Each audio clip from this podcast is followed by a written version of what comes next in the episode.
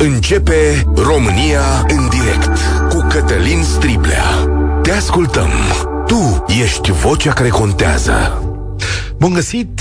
Bine ați venit la cea mai importantă dezbatere din România. De o săptămână încoace tot auziți știri legate de profitul companiilor din energie, așa, pe toată planeta și au zis și chestiunea asta că Petrom a făcut cel mai mare profit din istoria sa și din istoria României. Petrom este caz speță, să-i spunem astăzi. Invitația mea adresată pentru voi este să discutăm despre profituri și responsabilitate socială. Să vedem cum se împacă ele în această chestiune. De ce facem lucrul ăsta? Pentru că pe parcursul anului trecut, de câte ori am vorbit la emisiunea asta despre prețul la benzină, foarte multă lume s-a plâns, domnule, e un preț mare, e ținut artificial, uh, folosesc prețul ăsta ca să facă cele mai mari venituri din uh, istorie și că e un preț incorrect față de societate, de societate sau de client, hai să zicem așa. Mi-e greu să mă hotărăsc, dar cam aici au fost argumentele legate de chestiunea asta. Și am zis, domnule, hai să punem la încercare, să vedem de fapt cât e profitul corect, ce înseamnă un profit, cum să face și dacă are cineva de ce să fie supărat. Poate câștigă și România din treaba asta. Invitatul meu de astăzi este jurnalistul Mihai Nicuț, pe care îl cunoașteți, nu e prima oară la această emisiune, împreună am făcut și podcastul Eu și Energia. El conduce publicația economica.net, unde este redactor șef, unul dintre oamenii bătrâni din presă și unul dintre cei mai respectabili. Mulțumesc că ai Mul- venit aici. Mulțumesc de caracterizare, bună ziua! Da. Și uh, hai să începem de aici. Bun, e stabil. E cel mai mare profit din istorie. Cel mai mare profit din istoria României, da. Al, 2,1 miliarde de euro niciodată în țara asta o companie n-a făcut un astfel de profit. Net. Ok, bun. Deci a, aici lucrurile sunt uh, foarte clare. Cum arată față de profiturile altor companii ident- identice, similare pe planeta asta? Păi toți au făcut la fel sunt profituri istorice. Chevron a făcut 36 de miliarde de dolari profit net. Exxon, despre care uh, Joe Biden a zis că a făcut mai mulți bani decât Dumnezeu, a făcut 55 de miliarde de dolari profit. BP a anunțat ieri 28 de miliarde de dolari profit. În toată industria s-a întâmplat acest lucru. Este firesc, este normal, nu are de ce să supere pe nimeni. Da, păi aici o să vedem dacă are sau nu, pentru că, da, oamenii au zis, de, de ce ați făcut? Și asta e o primă întrebare. Pentru că petrolul a fost scump. Da, dar dovadă că profiturile sunt uriașe, multă lume zice că puteau, putea să nu fie atât de scump, adică și aici intrăm în pâine. Da, mai aveam și alte întrebări, dar intrăm Te în pâine. Adică nu se putea face profit mai mic un profit... se putea face. Așa, și Dar de ce nu să? Scopul oricărei companii pe această lume este să facă profit și să-și maximizeze în condițiile normale de piață, respectând regulile statelor în care acționează și piața și concurența. Da? Aceste companii au făcut profituri istorice. Este rolul statelor să taxeze aceste profituri. România le-a taxat. O să discutăm despre niște cifre. Le-a taxat bine. Poate că Statele Unite nu le-au taxat și aici este și discuția, dar Statele Unite este o democrație mult mai liberală decât România. Uh, iar în ceea ce privește responsabilitatea socială, și aceste companii au o responsabilitate socială. În primul rând, prin faptul că vă asigură sau ne asigură tuturor în fiecare minut gazul, energie electrică sau benzina la pompă și nu este ușor să faci asta de fiecare dată. Și când a fost pandemie și când toate companiile astea au avut pierderi, inclusiv Petrom, nu a venit statul să-i acopere pierderile. Da, uh, pot să fiu de acord, dar totuși omul se uita și zice, bă, dar totuși dacă făceați doar un miliard de euro... Nu se poate. De ce să nu se poată? Că... Nu se poate, pentru că aceste prețuri sunt vândute la prețuri de cotație internațională. Nu există în niciun caz, nic- nicăieri în această lume capitalistă, de exemplu. Haideți să spunem așa, cotația la benzină sau la motorină costă, nu știu, să zicem că fără taxe, fără, dacă adaptăm la prețul pe litru, este undeva 5 lei, da? Fără taxe sau 4 lei, okay. să spunem, la motorină, fără taxe. În niciun caz Petrom nu poate să vină să-l pune pe piață cu 3 lei. Pentru că dacă face asta, este irresponsabil față de acționarii lui. O companie trebuie să fie responsabilă în primul rând față de acționarii săi, inclusiv față de statul român, care deține 20% din companie sau față de fondurile de pensii. Da? Este, cât... Acesta este prețul de piață. Cât, uh, cât reprezintă profitul ăsta din cifra de afaceri? Petrom a făcut profit 10,3 miliarde de lei net anul trecut. Uh, vânzările au fost de 61 de miliarde de lei. Deci, poți să faci o cota la 10 din 60. Trebuie să spunem un lucru relativ la taxa de solidaritate. Petrom a plătit sau plătește în contul anului trecut 20 de miliarde de lei, taxe directe și indirecte la bugetul de stat.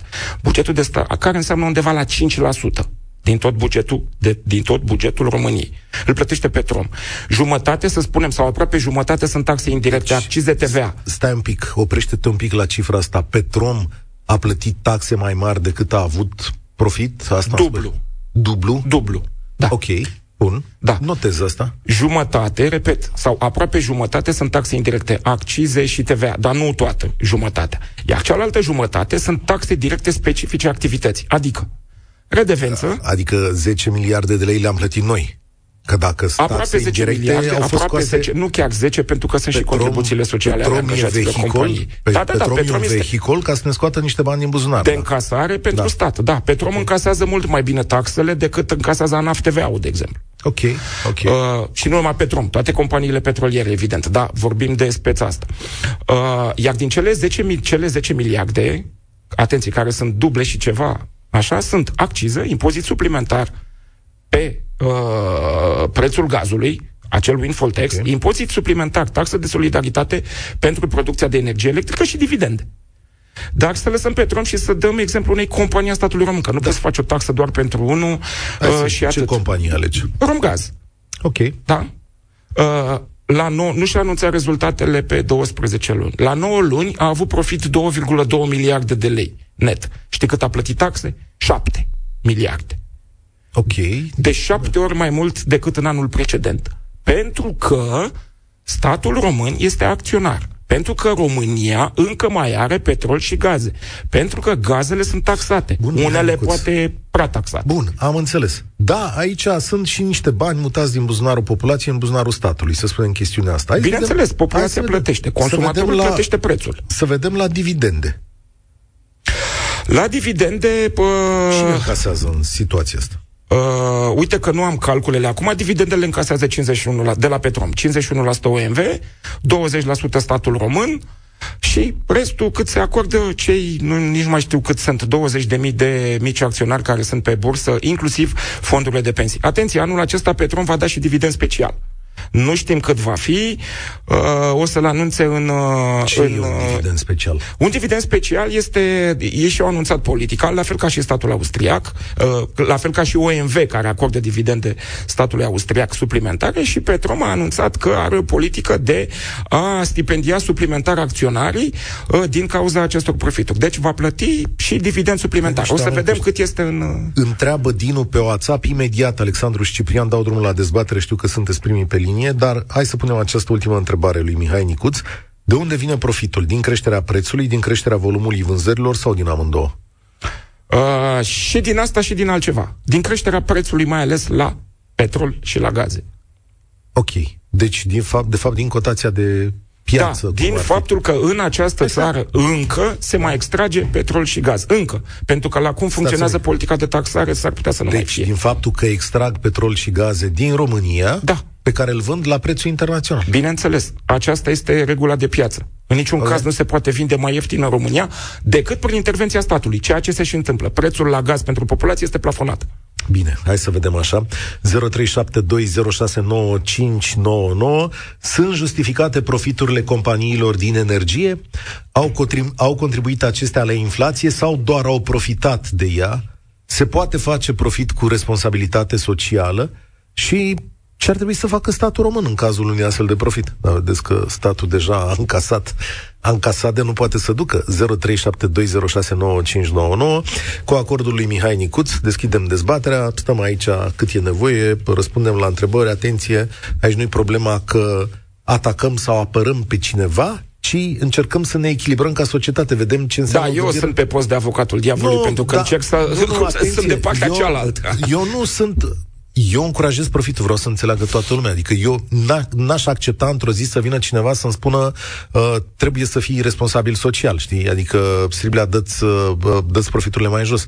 N-aș vrea să fac chestiunea asta. Vreau să mă uit să văd unde este... Ba da, o să le face dacă o să te oblige. La fel ești cu taxa dacă nouă să... de solidaritate. Petrom a zis, nu plătim pentru că nu ni se aplică. Am întrebat directorul financiar în conferința vrei de presă. Să, vrei să lămurim asta în 5-10 minute? Știi de ce? Pentru că eu am impresia că acolo e o lege scrisă prost de cineva din Ministerul de Finanțe. Și acum statul se ceartă între ei, între păi ei da, cine a scris. scris. Cine? Hai că o să spunem cine a scris-o. A scris-o okay. pe cine ați angajat, nu? La stat să vă scrie legile. Aia e statul român. Da, am dat drumul 0372069599. Știți întrebările, Alexandru, ești deja acolo de uh, ceva vreme. Uh, dă drumul. Salutare! Salut. Salutare, ne auzim? Ne auzim, te ascult. Perfect. Mihai, Cătălin, îmi pare bine să, să ne auzim. Uh, ca să înțelegem un pic unde am ajuns, trebuie să despărțim cumva lucrurile. Înainte de toate, ca să vă faceți o idee despre mine, nu Alexandru este numele meu, evident, am dorit să intru sub uh, protecția anonimatului, dar Uh, fac parte dintr-o familie de petroliști uh, și ca toată lumea să înțeleagă ce am fost, uh, în ce ne-am transformat și unde am ajuns, trebuie să fac un scurt istoric. Uh, și noastră și ascultătorii noastre trebuie să înțeleagă că începând de prin anii 1900, România a plecat în, din pole position în lupta asta uh, obținerea celor mai bune rezultate în domeniul industriei. Aveam și bază teoretică și bază practică, poate cea mai bună din lume la momentul acela. Se ajunge la nivelul anilor 40, când știți și dumneavoastră am suferit o mare pierdere teritorială atunci, după care uh, România a început să fie căpușată un pic prin sovrumuri. Uh, au fost două mari pierderi economice, naționale pentru România, una pierderea teritoriului și a doua căpușarea de către sovromuri. Eu aș băga uh, achiziționarea uh, fostului SNP, Societatea Națională a Petrolului, prin privatizare în anul 2004 de către austricii de la UMV, în a treia mare pierdere suferită vreodată de către România. De ce spun asta? Hai să-l cităm un pic pe Adam Smith când spunea că orice țară mai dezvoltată dorește să folosească întâi resursele vecinilor până da. la epuizare, apoi să și le folosească da. pe ale lui. E bună uh, teoria exact asta, dar stai o secundă. Ce profit avea da. Petrom la data lui 2003-2004? Nu, asta trebuie să înțelegeți un aspect. La fel ca foarte multe uh, firme, instituții, da. da, de pe vremea respectivă, da. uh, toate au fost uh, manageriate extraordinar de prost, dar cu uh, niște deci scopuri în spate. Deci ce profit avea?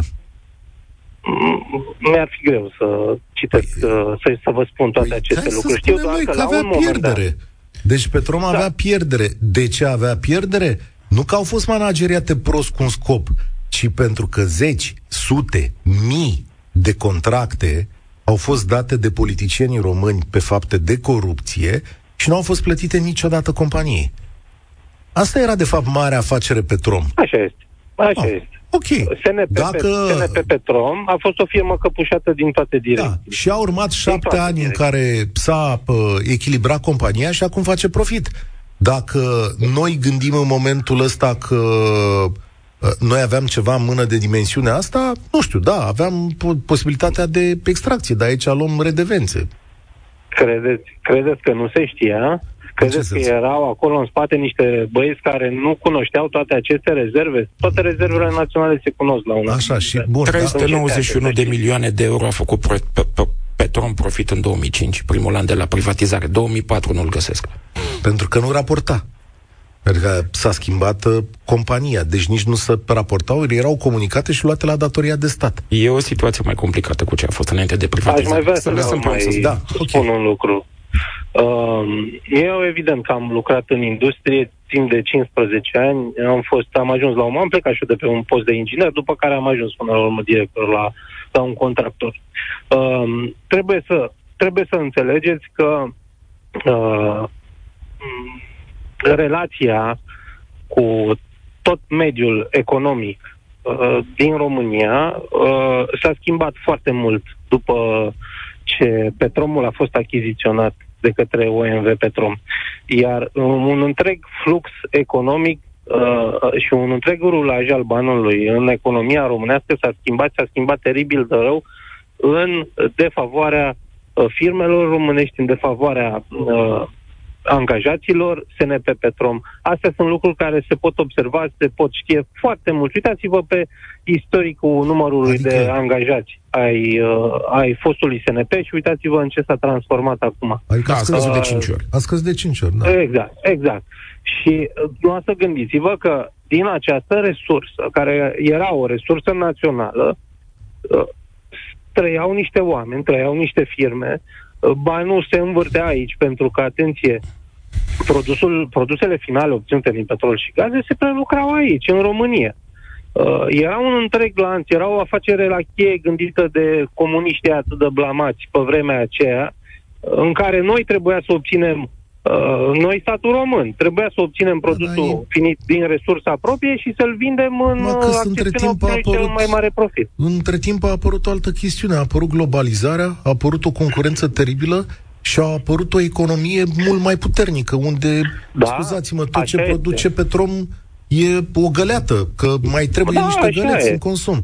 Păi și atunci revenim... 3 care... milioane de tone de petrol dintr-un consum al celor trei rafinării românești undeva la vreo 12 milioane.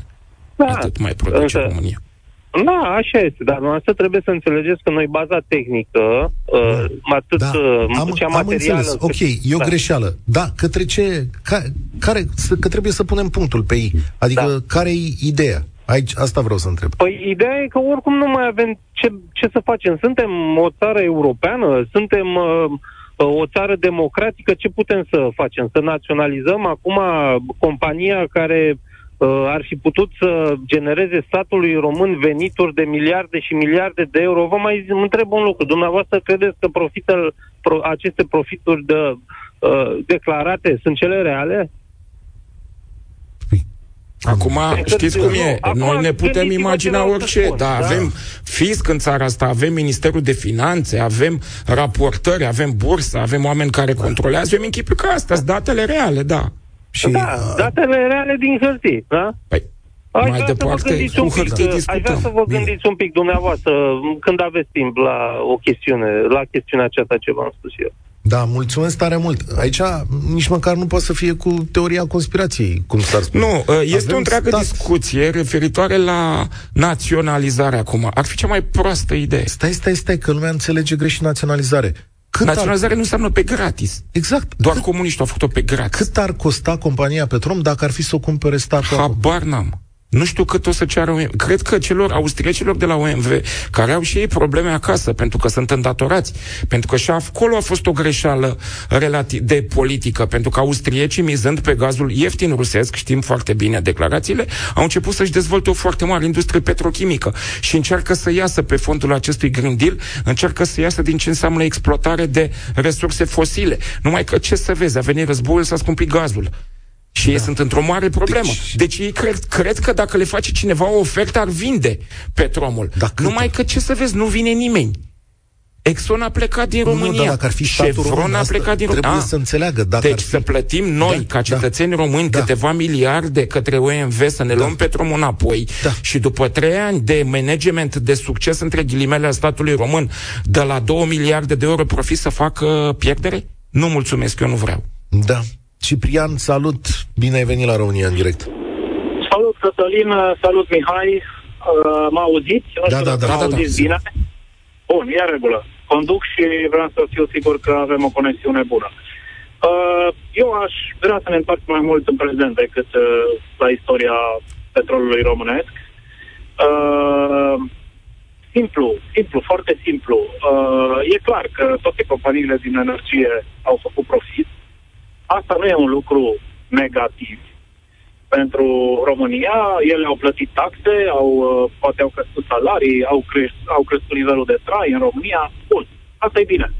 Ce nu-i bine, faptul că statul român nu protejează consumatorii uh, prin, a, prin a le oferi anumite compensații. Da, s-au dat acum niște sume foarte mici, așa, pe ochii lumii, ca să zic, la motorină, la energie, ceva subvenții, dar profiturile firmelor sunt enorme, sunt imense, istorice. Stai un pic, să facă păi Mihai un calcul, că mi l-a spus ieri.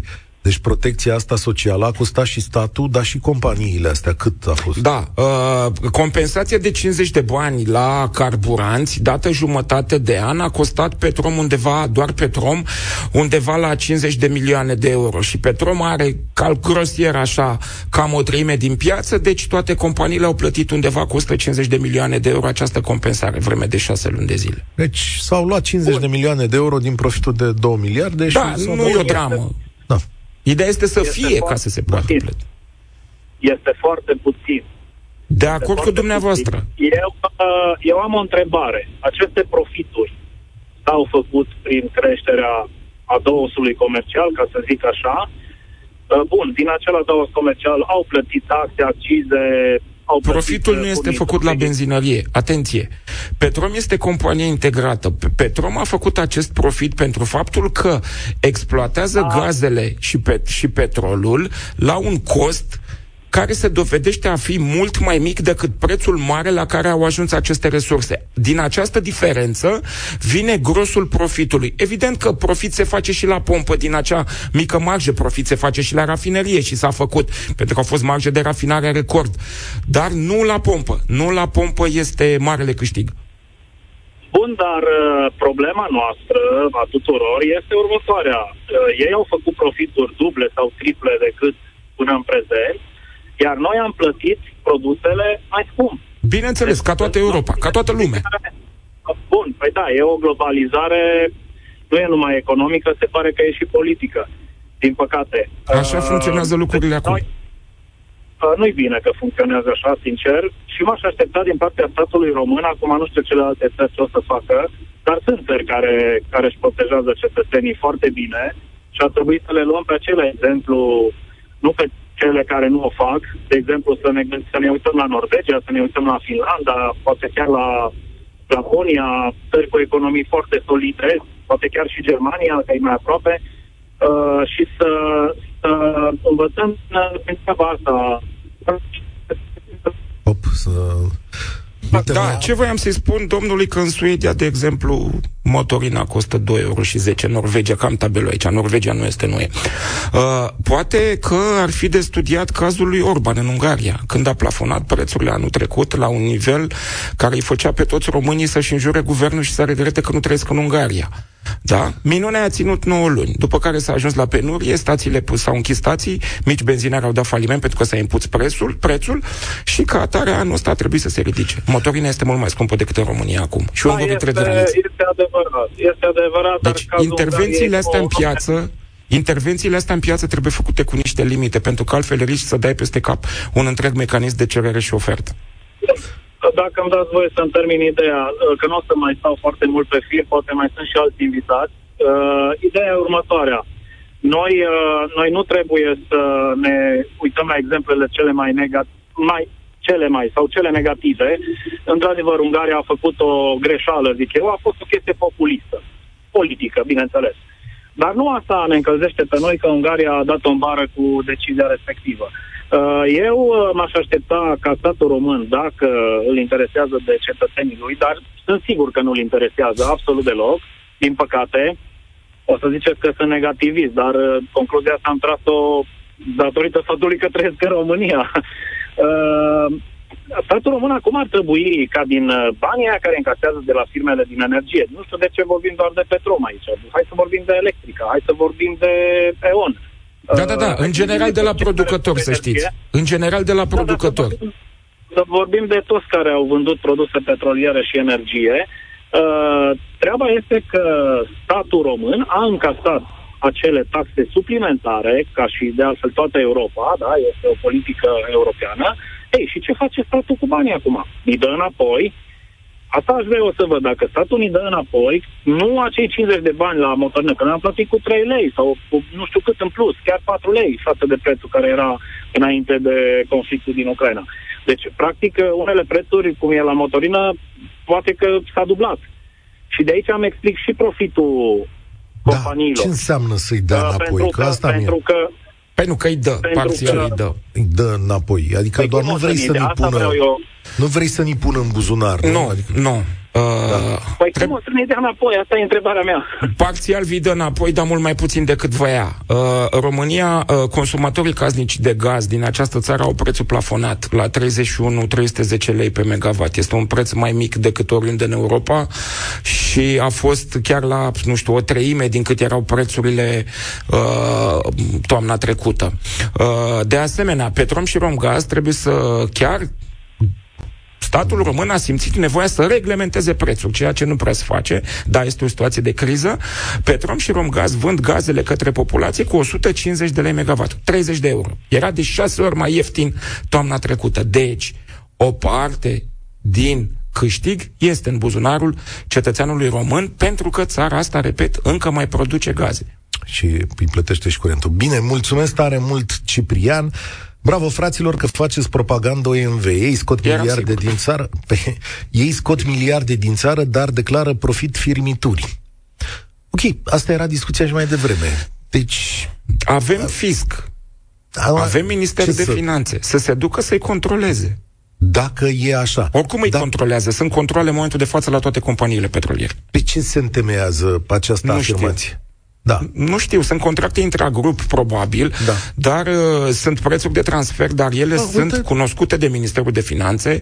Mi-e adică acele să prețuri cred... de transfer din cadrul aceleași companii da. sunt investigate și au niște reguli. Da, mă rog, în fine, cine ne-a dat mesajul ăsta, eu chiar îl poftesc și rog să sune, să ne explice, pentru că poate avem o chestiune defazată aici. Poate chiar așa e. Da, și nu mă îndoiesc că sunt companii care lucrează din greu la a scoate profituri. Se cheamă optimizări fiscale. Dacă câtă vreme să Dacă sunt ilegale, mână, automat cineva se duce la pușcărie. Te cerți cu, da, te cerți cu ăla, dar te cerți și cu statul român. Uh, Andrei, salut, ce spui? Bună ziua! Cred că cel mai bine ar fi să analizăm un pic de unde provine profitul Petrom. Cred că e foarte important. Adică ar trebui văzută structura profitului, că bănuiesc că există o, o situație de genul ăsta, cu siguranță în cadrul companiei. Acum, Acum zice. nu știu de da. publică cea mai mare uh, parte din... Uh, uh, sunt câștigurile din extracție. Din extracție, adică drumul de la extracție către rafinărie. Acolo sunt cei mai mulți mai. Corect, dar uh, cred că ar trebui analizat un pic și structura, salari, uh, numărul de salariați. Okay. Cred că în ultima perioadă, în ultimii 5-10 ani, salariații au mai rămas câțiva, efectiv, ai Cred că mai sunt 9.000 din cei 50.000 care erau la privatizare, dacă nu mă înșel. Asta... Da, dar uh, dacă faceți o analiză pe structura firmelor care lucrează pentru OMV Petrom, o să vedeți că mare parte din salariați, sau chiar aproape toată partea din salariați, sunt fost salariați OMV Petrom care au fost externalizați. Ok, asta ce înseamnă? La adică... externalizare da. înseamnă că au fost preluați de către alte firme și în general sunt firme cu acționare străini și vă okay. spun din propria experiență. În ultima perioadă sunt foarte multe firme sau una, două firme din Italia, foarte mari. Okay. Una din ele Bonati, care a preluat și activități întregi de mentenanță, a preluat uh, săcăminte, din câte știu eu. Și toți salariații ăștia sunt preluați la momentul ăsta. Doar că drepturile lor salariale nu mai sunt drepturile pe care le-au avut la OMV Petrom. Adică sunt mai mici mult mai mici, pentru că la momentul externalizării omul avea un salariu care era la fel cu salariatul de la OMV Petrom care a rămas, care era colegul lui. Uh-huh. De la an la an, colegul lui a primit da. Da. De la an la an, colegul lui a primit majoră salariale, da, conform uh, contractului colectiv de muncă, care a majorări, din păcate, nu s-au mai aplicat și la celelalte firme. Sau s-au aplicat doar parțial sau mai deloc. Pentru că mai Bun. nou, în... Din câte știu, este încearcă okay, da. înțeleg ce... contractul. Eu înțeleg ce deci explicați, dar aici vorbiți, Andrei, de piața muncii din România, nu? Da, nu dacă e corect sau nu, Păi da, aici e o întreagă discuție, da, și eu v-am tot invitat să purtăm această discuție, ori de câte ori v-am spus că e nevoie de sindicate. Săptămânile trecute am avut o discuție despre beneficiile pe care le dau patronii, despre relația cu patronul. Uh, eu sunt de următoarea filozofie. Uh, băi, uh, nu mă obligă nimeni să stau aici la Europa FM dacă nu-mi place de modul în care mă înțeleg cu ei.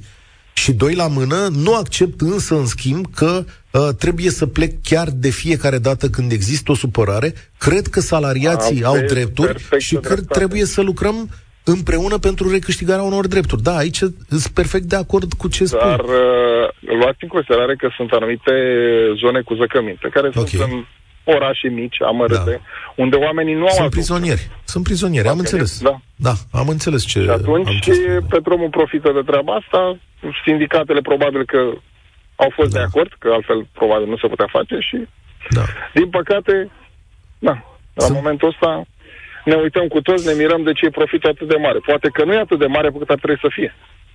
Poate putea fi mult mai mare, dar da, Important da. ar fi ca statul român să taxeze pe măsura profitului, dar se pare că nu e în stare sau nu-și dorește. Discutăm despre asta. Păi uite, hai să discutăm acum, cât e Andrei aici. Bă, care e chestiunea da. aia de nu sunt stare să... Cred că avem ceva și cu Rareș Bogdan. Ia stai înainte, Andrei, stai și tu cu noi, stai Mihai o secundă. Iată-l un pic pe Rareș Bogdan, că Rareș Bogdan a tot umblat la televizor zilele astea, un fel de standard Doar al... Rareș Bogdan uh, e din partea lor, din partea statului, aici e problema noastră.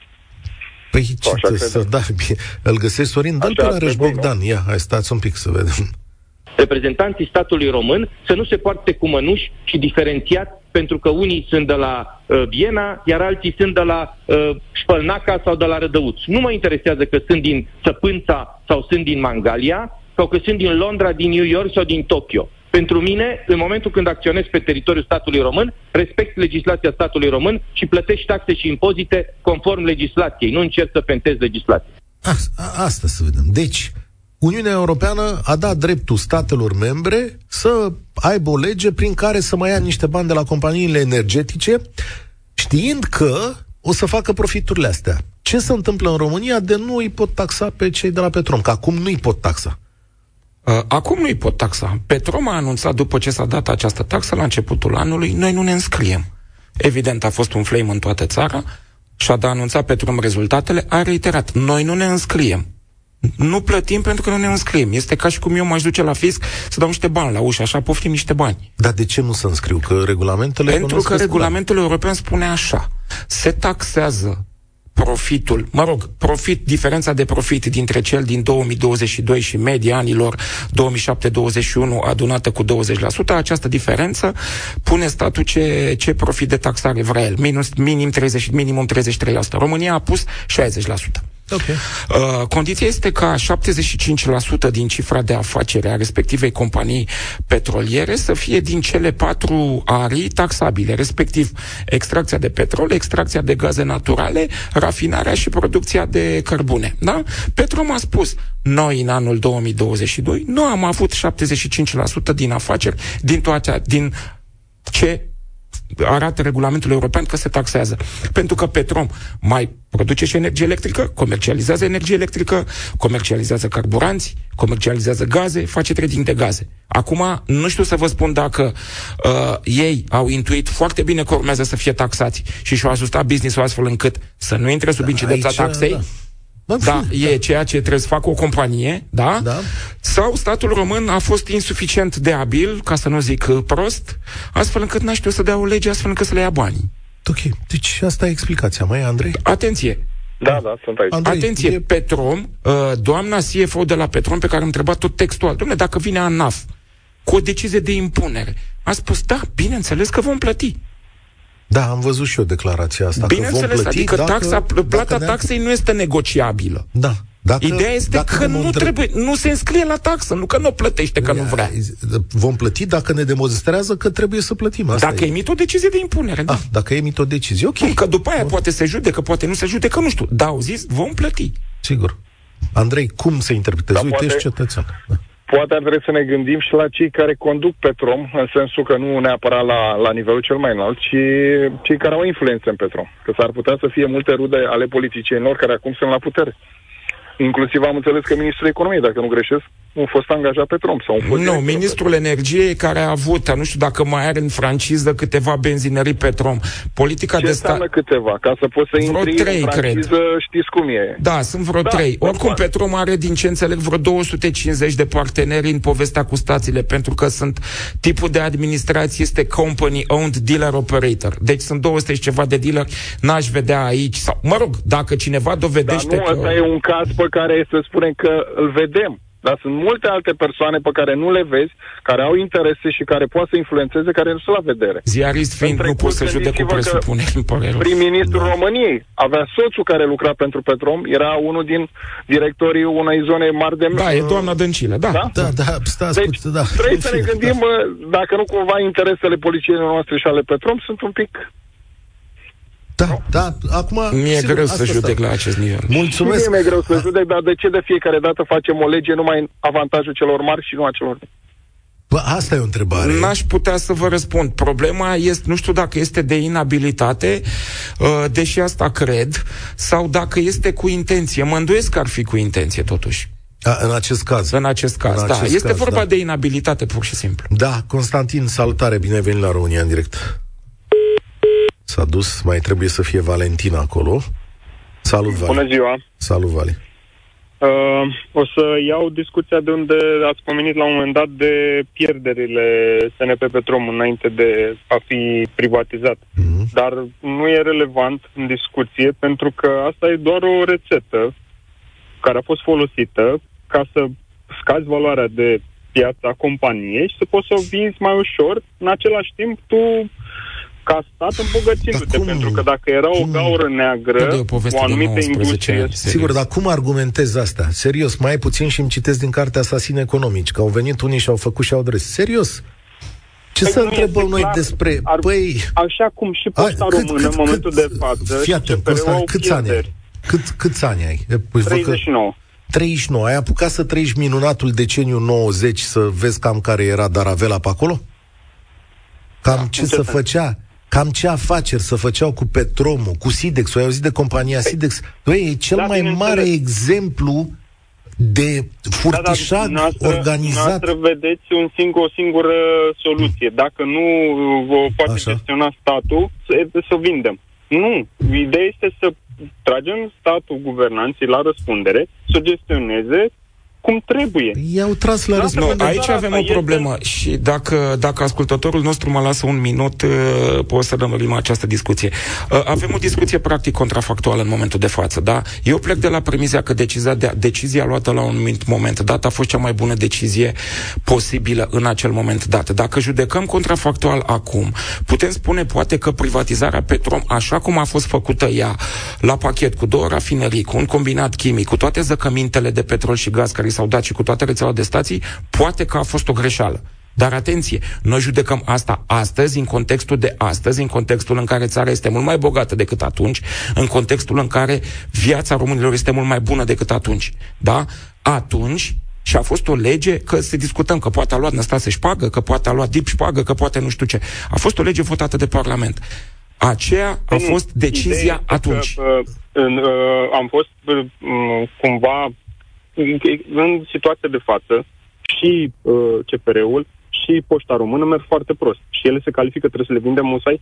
Nu, trebuie să îmbunătățești managementul, dar dacă de păi ani de zile nu se îmbunătățește spun. acest management... Păi asta încerc să spun, că uh, ne faceți uh, să credem că asta e singura soluție. Nu, trebuie să avem mai multe pretenții de la cine gestionează păi, toate avem pretenții, avem pretenții să... și statul are pretenții Valida, de la ei că îi plătește foarte bine. Să-ți aduc aminte că PSD a pierdut alegerile în anul imediat următor? Ok, atât am vrut să spun despre partea asta. Pe cealaltă parte, că uh, noastră, domnule Mihuț, aveți foarte mare încredere în uh, instituțiile statului. Încerc să aminte când și-a luat, când și-a luat amendă două uh, rețele de supermarketuri franceze, că l-au chemat la Uh, să-l tragă de mânecă pe șeful OPC. Deci vă dați seama cam ce, uh, în loc să fie invers, în loc să ducă ambasadorul Franței la, și să discute, bă, spunem ce s-a întâmplat, despre ce a fost vorba. Nu, deci ăsta este semnul suprem că avem atitudinea de chelner. A, deci acum mai avem să spuneți că suntem o colonie a firmelor mari nu, din Europa. Nu, dar așa este, vi se pare Haideți normal, să nu, nu, nu, nu mi îmbrobodiți cuvintele, vi se pare normal ce s-a întâmplat atunci? Într-o țară civilizată, dacă se întâmpla asta, nu știu, uh, uh, eram pe teritoriul Franței și era amendat o rețea românească, nu, nu știu că la retail, la retail nu mă pricep, dar... Nu, nu, nu, uh, doar, nu, doar ca uh, principiu. Deci doar ca principiu, vi se da, pare bineînțeles că nu este în regulă, normal. dar... Uh, păi nu este în regulă, asta vreau să stabilim, că nu este în regulă. Nu trebuie să mai coapăm în plus, nu este în regulă. Asta trebuie să stabilim. După aceea, mi se pare așa de meltenism ca tu, ministru de... Deși da, dacă mă duc la grădiniță acum și întreb definiția conflictului de interese, da, mă, dacă ăla are trei benzinării și este ministrul energiei, da, asta se califică la conflict de interese. Cred că n-aveam nici taxa pe băuturi ca Nu știu dacă, mai are, dacă le mai are el sau soția. Da, da, da, da, puteți să aveți dreptate, da. E un conflict de interese. Da, pe de altă parte, în ce privește acțiunile ANPC-ului, uneori mai și râd. Uh, atenție, și eu am o chestie aici. Când vine vorba de instituții și de control la stat, urmăriți-le și după episodul televizat. Vedeți ce se alege după episodul televizat. Exact, aveți dreptate. Că Plus... atunci când te duci cu ele la instanță, o să vezi al exact. naibii surprize. cazuri în care statul pierde în instanță, da. Nu exact, sunt majoritari. Exact. Și mai toți, de, de când au început situațiile astea proaste cu economia, toți oamenii care au sunat la emisiunea noastră și erau antreprenori v-au spus că și-au redus marjele. Pentru că este logic. În da. momentul în care uh, uh, materia primă sau lucrurile care converg în prețul final al produsului tău sau al serviciului tău se măresc, automat tu ca să poți să rezisti sau să vinzi, cumva trebuie să umbli la marjă e clar că aici nu e, tot a, fost, a fost artificial creat, pentru că n-ai cum să spui că da, asta e foarte da, interesant. contextul global uh, și automat uh, am Stați un pic că nu știu, asta s-a întâmplat ai idee, peste tot. Ai idee dacă ei sunt sub sau peste marja de anul trecut? Da, Petrom? Păi, da. Uh, peste. Da, n-am stat să fac calculul, dar cu siguranță sunt peste. Da, vorbesc de marjă, exact. nu de exact. sumă. Da, de marjă, bineînțeles. De Pentru okay. că avem o creștere, la fel. avem o creștere a prețului de vânzare a carburanților și a petrolului. Okay. Păi, da, Costurile sunt aceleași.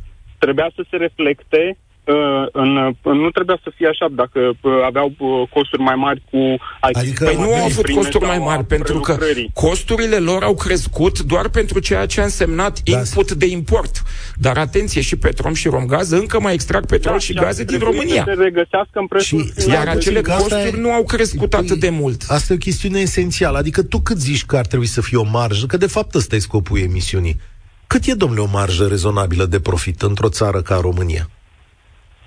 Nu, eu încerc să vă spun un principiu uh, con- uh, concret pe care vi l-au spus oamenii care au sunat la noastră, indiferent că erau mai mici sau mai mari, antreprenori, și v-au spus. Și e o chestie banală. Când uh, ți se scumpesc uh, materiile prime, serviciile și tot ce da. converge în prețul final al serviciului, produsului tău, automat trebuie să umbli la marjă dacă vrei să îți menții plaja să de... Să rămâi în piață. Asta am înțeles, dar întrebam cât, cât e rezonabil. aici. Cât Iar e nu s-a întâmplat aici? mai scump petrolul a fost mai scump decât acum 2 ani? Da. Cu și petrolul și gazele, da, cu mult mai scumpe. Cu mult mai nu, scumpe. Nu e adevărat. Gaz... Deci nu e adevărat. Bine. Dacă vreți să ne uităm pe Bloomberg, intrăm acum pe Bloomberg și o să vedeți că nu, e, nu se reflectă în uh, Bine. proporția în care s-au scumpit carburanții. Ok. Pa se reflectă. Mulțumesc. Pa se reflectă, iar să... costul la carburanții nu este făcut doar din costul de la petrol. Atenție. Rămâneți Sunt și costurile de distribuție și cele logistice, A, mai ales că avem război. Nu uitați că lanțul de transport s-a scumpit de vreo șase ori, dacă nu mă înșel eu la un moment dat. A, se prelungește emisiunea asta, adică durează un pic și după ora două, că sunt mesaje, multe telefoane. Uh, Octavian și Liviu, știu că sunteți acolo, rămâneți un pic alături de noi, că e la fel de interesant. România în direct. Cătălin Striblea la Europa FM. Da, revenim cu Mihai Nicuță, astăzi redactorul șef al publicației economica.net. Stăm de vorbă despre cel mai mare profit din istoria României și cum gestionezi ca societate chestiunea asta când te afli în fața unui astfel de caz. Trebuie să-l privești cu ce ochi? Trebuie să-l privești și Depinde de societate. Noi încă n-am învățat uh, majoritatea noastră cum funcționează o economie capitalistă. Uh, desigur, uh, suntem confruntați cu aceste prețuri la pompă, care sunt mari pentru că uh, petrolul este scump, pentru că carburanții sunt scumpi peste tot. Și ca atare, dat fiindcă e și o companie, o companie românească și produce, tindem să dăm vina pe ea pentru că ne fură. Cam aceasta este problema. Eu m-aș bucura dacă ar exista încă 10 companii pe cum Petrom în România, pentru că țara, dacă ar fi așa, cu siguranță în 5 5-10 ani de zile probabil am ajunge pe nemți la nivel de venituri bugetare, însă este complicat. Și ce mi-aș dori este ca uh, extracția, mai ales de gaze naturale în această țară să continue. Da? Uh, și că și de asta vedem o grămadă de lucruri acum referitoare, fie că e petrol, fie că este romgaz, fie că, repet, Romgaz a avut, petro, a avut profit 2 miliarde la 9 luni și a plătit taxe de 7. Și acum mai plătește și taxe de solidaritate de 900 de milioane. Să ne înțelegem. Bun. Avem oportunitatea. Avem gazul din Marea Neagră, 6 miliarde de metri cu pe an, da? România consumă 10. Desigur, cred că jumătate se va exporta. Vom fi un furnizor de gaz pentru Europa. Românii nu văd asta bine, da? Pentru români, aceste bogății au o valoare simbolică, trebuie consumate aici. Pentru ei, petrolul și gazul este complicat să le spui că este o marfă care se vinde în piață. Dacă Norvegia în anii 70 judeca cum judecă România acum, n-ar fi ajuns aici. Da, bun, dar gazul se va consuma câtă nevoie aici. Câtă România nevoie este aici, se România va consuma aici. De bineînțeles, bineînțeles, nici se pune problemă. Și după care mai ia și din banii ceilalți. Vor fi 4 da. miliarde de investit. Din vara asta, de când Petron va anunța decizia finală, vor fi 4 miliarde de investit până în 2027. Problema este că și aici am, o, am, am, am așa ca să intru și într-un pic de teoria conspirației, mă gândesc că fiind o sumă de asta atât de mare și nemai fiind gigantul american Exxon care ca să împartă banii, cineva se uită cu jind la banii ăștia. Octavian, salutare, bine ai venit! Salutare! Salutare Cătălin, salutare invitatului și tuturor! Uh, am ascultat. Ce să zic, sunt multe de spus. Eu am să spun doar atât. Uh, am peste 20 de ani de corporații și multinaționale. Am lucrat uh, din studenție și am urcat toate treptele. Am fost inclusiv uh, director general al unei mari multinaționale. Lucrurile nu sunt chiar așa cum par și nici dintr-o parte, nici din cealaltă. Eu, ca cel care am lucrat acolo foarte mulți ani și care am fost și responsabil, uh, pot să spun unor lucruri pe nume care se știu, nu o să dezvolui acum mari secrete, dar unele poate nu se știu chiar cum sunt. Și pot să spun că în situația în care ne aflăm acum cu cazul acesta specific ONG, pe care nu-l cunosc, nu la ei am lucrat, nici n-am să spun unde am lucrat din motive atât de a nu face publicitate, dar și uh, motive pe care voi le știți mai bine că nu pot. Uh, pot să spun așa, am experiență în patru mari multinaționale, colo și internaționali. Uh, toate au un mecanism. Când vin într-o țară, pur și simplu, nu vin ca să nu facă profit. Asta trebuie să înțeleagă toată lumea din stat. Fac analize înainte. Eu la două dintre ele am participat direct la înființarea lor. Adică, cu alte cuvinte, nu existau înainte de a mă angaja pe mine. Iar la una dintre ele, la care am fost chiar director general, pur și simplu am înființat-o de la zero. Okay. Uh, unul din lucrurile care o multinațională când vine într-o țară nouă, și cum era România și a fost 20 de ani, din păcate, emerging market, adică o piață într-o dezvoltare așteptată, este aș calcula dinainte dacă sau nu poate să facă profit.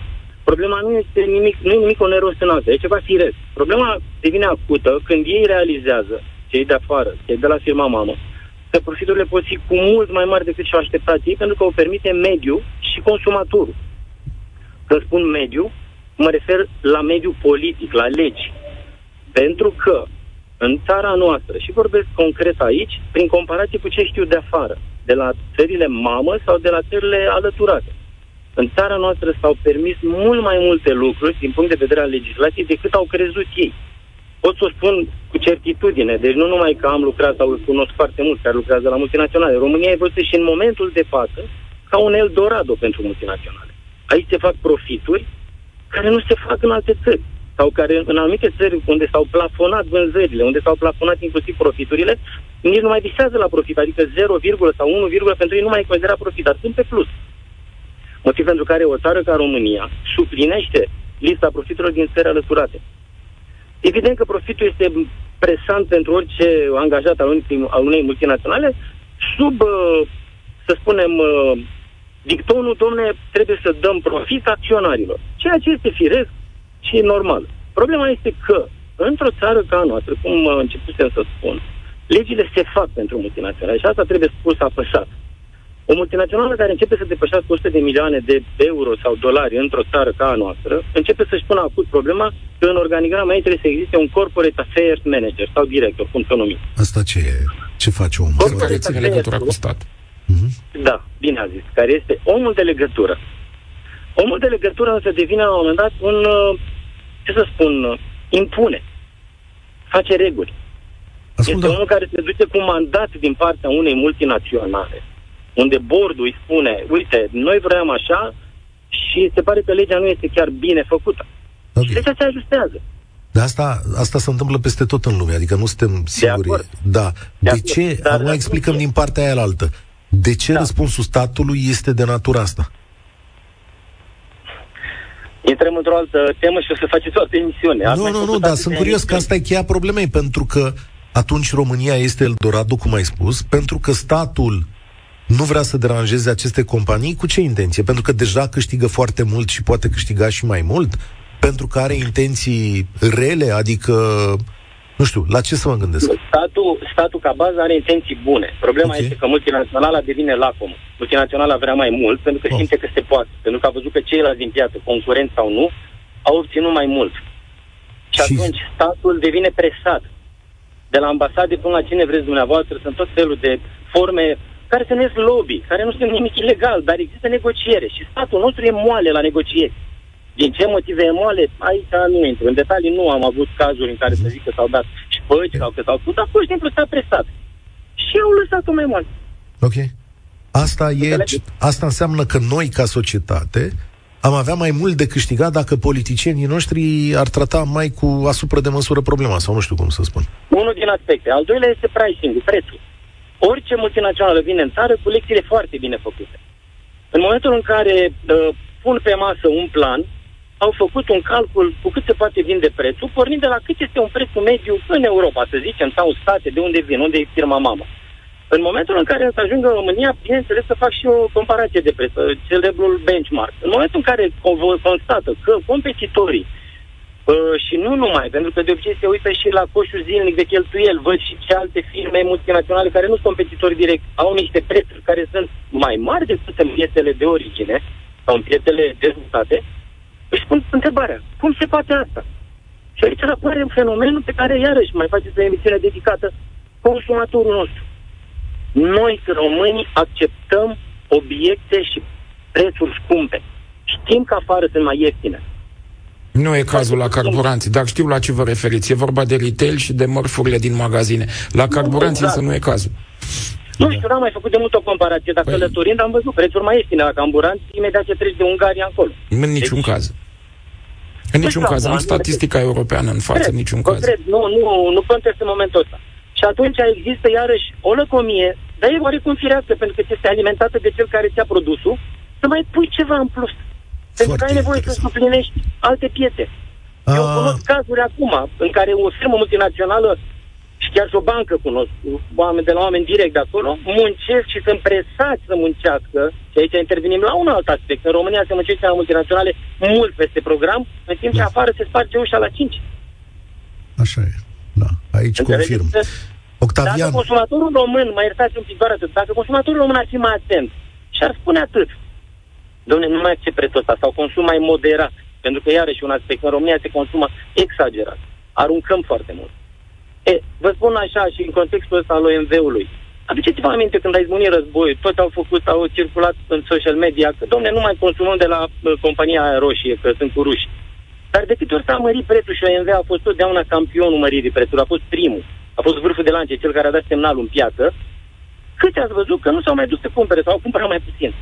E o problemă și a noastră a consumatorilor și, din păcate, e la ambele capete, consumatorul și statul. Consumul de carburant anul trecut Foarte... a crescut cu 3% pe retail. Foarte interesant discursul tău. Octavian, mulțumesc tare mult. Uh, e și o chestiune de, de maturizare da, a, a pieții și a noastră. De fapt, trecem printr-un proces de maturizare. Eu nu cred în uh, multe dintre elucubrațiile pe care le au la televizor, dar cred în această maturizare și normalizare a pieții din România. Mulțumesc încă o dată pentru limpezimea cu care ne-ai expus niște situații pe care uh, noi le bănuim, dar nu avem cum să le știm. Încerc să mai fac loc unui telefon, sper că mai avem timp de îndură colegii. Hai să vedem.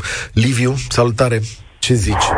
Da, vă salut și apreciez foarte mult emisiunea voastră, vă ascult de foarte mult timp, sunt plecat de foarte mulți ani afară și uh, așa, ca și din fericire, am mai spus treaba asta, sunt absolvent în domeniul economic și pot să vă uh, trag și eu niște mici concluzii la toată discuția care ați făcut-o, pentru că, în final, asta cu mortalizarea, luând ultimul aspect a ceea ce ați discutat, uh, noi suntem încă undeva jos. Întorcându-ne în istoria noastră recentă, asta de 30 de ani de democrație, Brucan avea dreptate că democrația se va în foarte mulți ani, să știți. Și noi suntem încă la niște începuturi și nu vă contrazic deloc în ceea ce ați spus vis-a-vis de cum se realizează un profit. Că orice companie care are acționari, absolut acționarii aia doar se uită la profit și nimic altceva și toate măsurile într-o companie. Și nici pe cel care a vorbit înaintea mea. Apreciez tot ceea ce a zis pentru că și eu am avut de face cu corporații și cu sistemele de afară. Și totul se învârte în jurul lobby-urilor pe care creează absolut toate marile companii de pe piață. Ceea ce, pe, ce realizez eu în întoarcerea mea acasă în ultimul an de zile și ceea ce văd în România este că noi suntem tributari nu numai lipse de maturitate în domeniul ăsta al capitalismului, pentru că capitalismul este unul și nu putem noi să-l inventăm acum. Știți și în asta treaba asta. Însă, ce mă doare este faptul că dăm dovadă și tema noastră este foarte clar legată de acestea de ipocrizie. Pentru că o țară capitalistă, o țară bogată se creează pe profit. Și în momentul în care noi discutăm marginalizarea profitului sau felul în care putem să trebuie să ne, cum să putem să facem și componenta socială, într-adevăr, unul din interlocutori spunea foarte bine, haideți un pic să ne uităm în Europa, că suntem în Europa, la țările care știu să facă lucrul ăsta, uh, au dat, au dat exemple și Norvegia, și Suedia, și Finlanda, da, dacă noi dorim să facem într-adevăr lucruri sociale, trebuie să încurajăm companiile să facă cât mai mult profit și din acel profit și taxarea, nu neapărat suprataxarea, dar o taxare corectă, și aici sunt lacunele statului român vis-a-vis de taxare, să reușim să îndreptăm parte din taxarea aceea către populație. De acord cu tine, da. Luat... Bun, ok, ok, doar că multor ascultători le este teamă că profitul ăsta raportat nu e cel corect, da? Da. Aici e o problemă. Adică noi aplicăm regula onestă, asta spui. Bă, nu taxăm, nu suprataxăm, ne comportăm firesc. Asta în condițiile în care toată lumea e onestă. Discursul lui Octavian dinainte ți-a arătat că, nu, hai să nu zic de onestitate, dar o responsabilitate e lipsă de acolo. Adică tu în momentul în care vii făcut cu planul și zici, bă, în România să poate să o calc la maximum și o calci la maximum, care te aștept să fie reacția? Da, aici intră mai multe în discuție și cum zicea și el, puteți avea teme de discuții ulterioare. Da. Unu, incompetența celor care fac și nu numai legile, dar și măsurile care trebuie luate în favoarea statului român. Că mă, eu am mai spus, am mai discutat noastră de multe ori și am plecat tot timpul de la nivelele de competență ale celor care fac angajări. Pentru că dacă vă uitați pe listele astea de angajări ale statului, jumătate, și am, ați discutat de foarte multe ori și ne-am învârtit în cercul ăsta, E foarte importantă competența aia, pentru că dacă ai funcționar competenți care să, într-adevăr, să lucreze și onești pentru statul român, uh, foarte multe lucruri din toate astea care țin de corupție și de că vine unul de la NAF și în loc să taxeze, dau un exemplu, nu știu, dumneavoastră puteți să mă contraziceți sau nu, vis-a-vis de faptul că vine și în loc să taxeze sau să dea o amendă să înțelege cu compania. Știți ce zic? Foarte bine. Da. Eu la asta mă refer, că contează foarte mult. Cu cât profiturile sunt mai mari, marjele de profituri ale tuturor companiilor, plus valoarea, practic, pe care noi o producem, toată lumea din țara asta, este taxată și banii aia se întorc în visteria statului și nu mai sunt aruncați pe geam, ci sunt uh, uh, puși în slujba populației, de genul, cum ați spus, în, pe, în tot, pe tot parcursul emisiunii. Uh, se fac anumite compensări, se fac anumite lucruri pentru populație, dar se și reinvestesc banii cu gândire uh, metodologică, cu gândire da. Uh, normală, în Ar care fi... totul se face spectaculos să fie așa. Pentru viitor. Dar știi cum e? Statul român, eu am impresia, o să adaug, mulțumesc tare mult, Liviu, că statul român uh, chiar e bucuros când e moale. Și ce bă, dacă ăștia fac profit mai mult, cel puțin în anumite spețe, ne crești și nouă încasările, da? Cred că așa se lucrează. Uh, Adrian, tu o să închei această ediție specială la România în direct. Salutare! Salutare! Te ascultăm! Îmi pare bine că am reușit să intru cu voi. Felicitări pentru emisiune. Vreau să ridic și eu problema pe care ați ridicat-o voi înainte cu marja de profitabilitate. În momentul când ai o poziție dominantă pe piață, nu cum spunea interlocutorul meu că noi suntem niște antreprenori mai micuți, poți să faci jocurile așa cum vrei tu. Noi trebuie să ne micșorăm marja de profitabilitate ca să putem rămâne pe piață. Dacă ești mic. Dacă ești mic. Dacă ești, da, cum dacă ești mic. Dacă ești cel mai mare, joci cum vrei tu. Sau cum te lasă alții. Vorbeam de taxă de solidaritate. Nu știu care este marja de profitabilitate de pe 2021 a celor de la petrol. Păi vă spun, zicem... vă spun imediat că am cifrele în față. Deci uh, a fost un profit net de 2,8 miliarde de lei la venituri de 26 de miliarde. Anul acesta a fost, a fost un profit net de 10,3 miliarde la venituri de 61. Deci...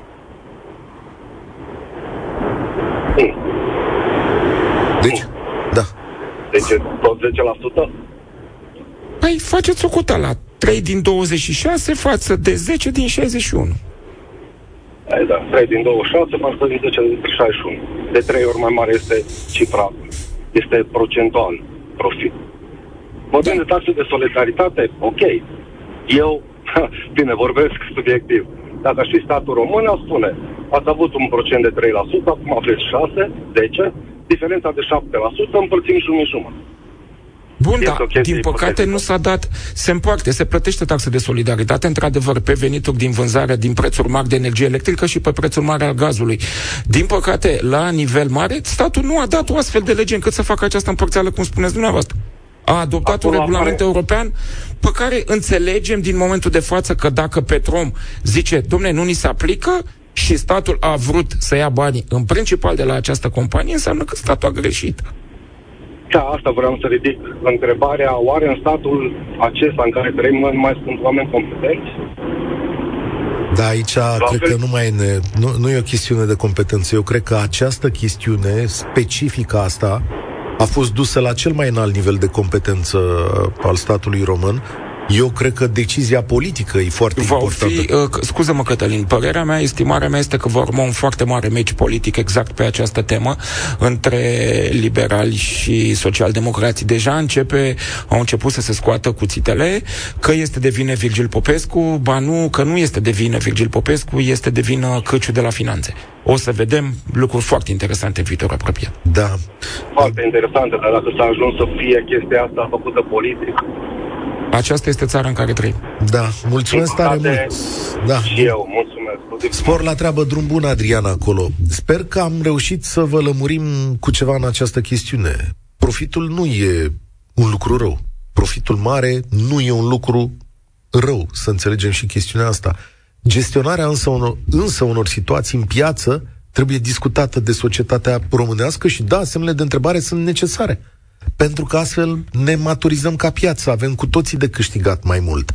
Mihai, uh, înainte de a pune concluzia ta, o întrebare care a tot fost repetată pe mesaje, de ce rămân carburanții la acest preț în contextul în care, sub cotațiile de pe, în care cotațiile de petrol au ajuns la nivelul de dinainte de război?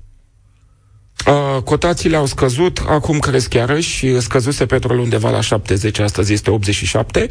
Uh, am avut totuși o ieftinire de, de la începutul, încă suntem astăzi în 8, da? Am avut o ieftinire de 33 de bani pe litru la motorină, de la începutul lunii. Adică eu nu văd că prețurile astea stau pe loc. Uh. Scad când scad, da, și atenție, nu trebuie să ne uităm numai la petrol, trebuie să ne uităm și la cotațiile produselor petroliere, mai ales în zona mediteraneană și în zona Mării Negre.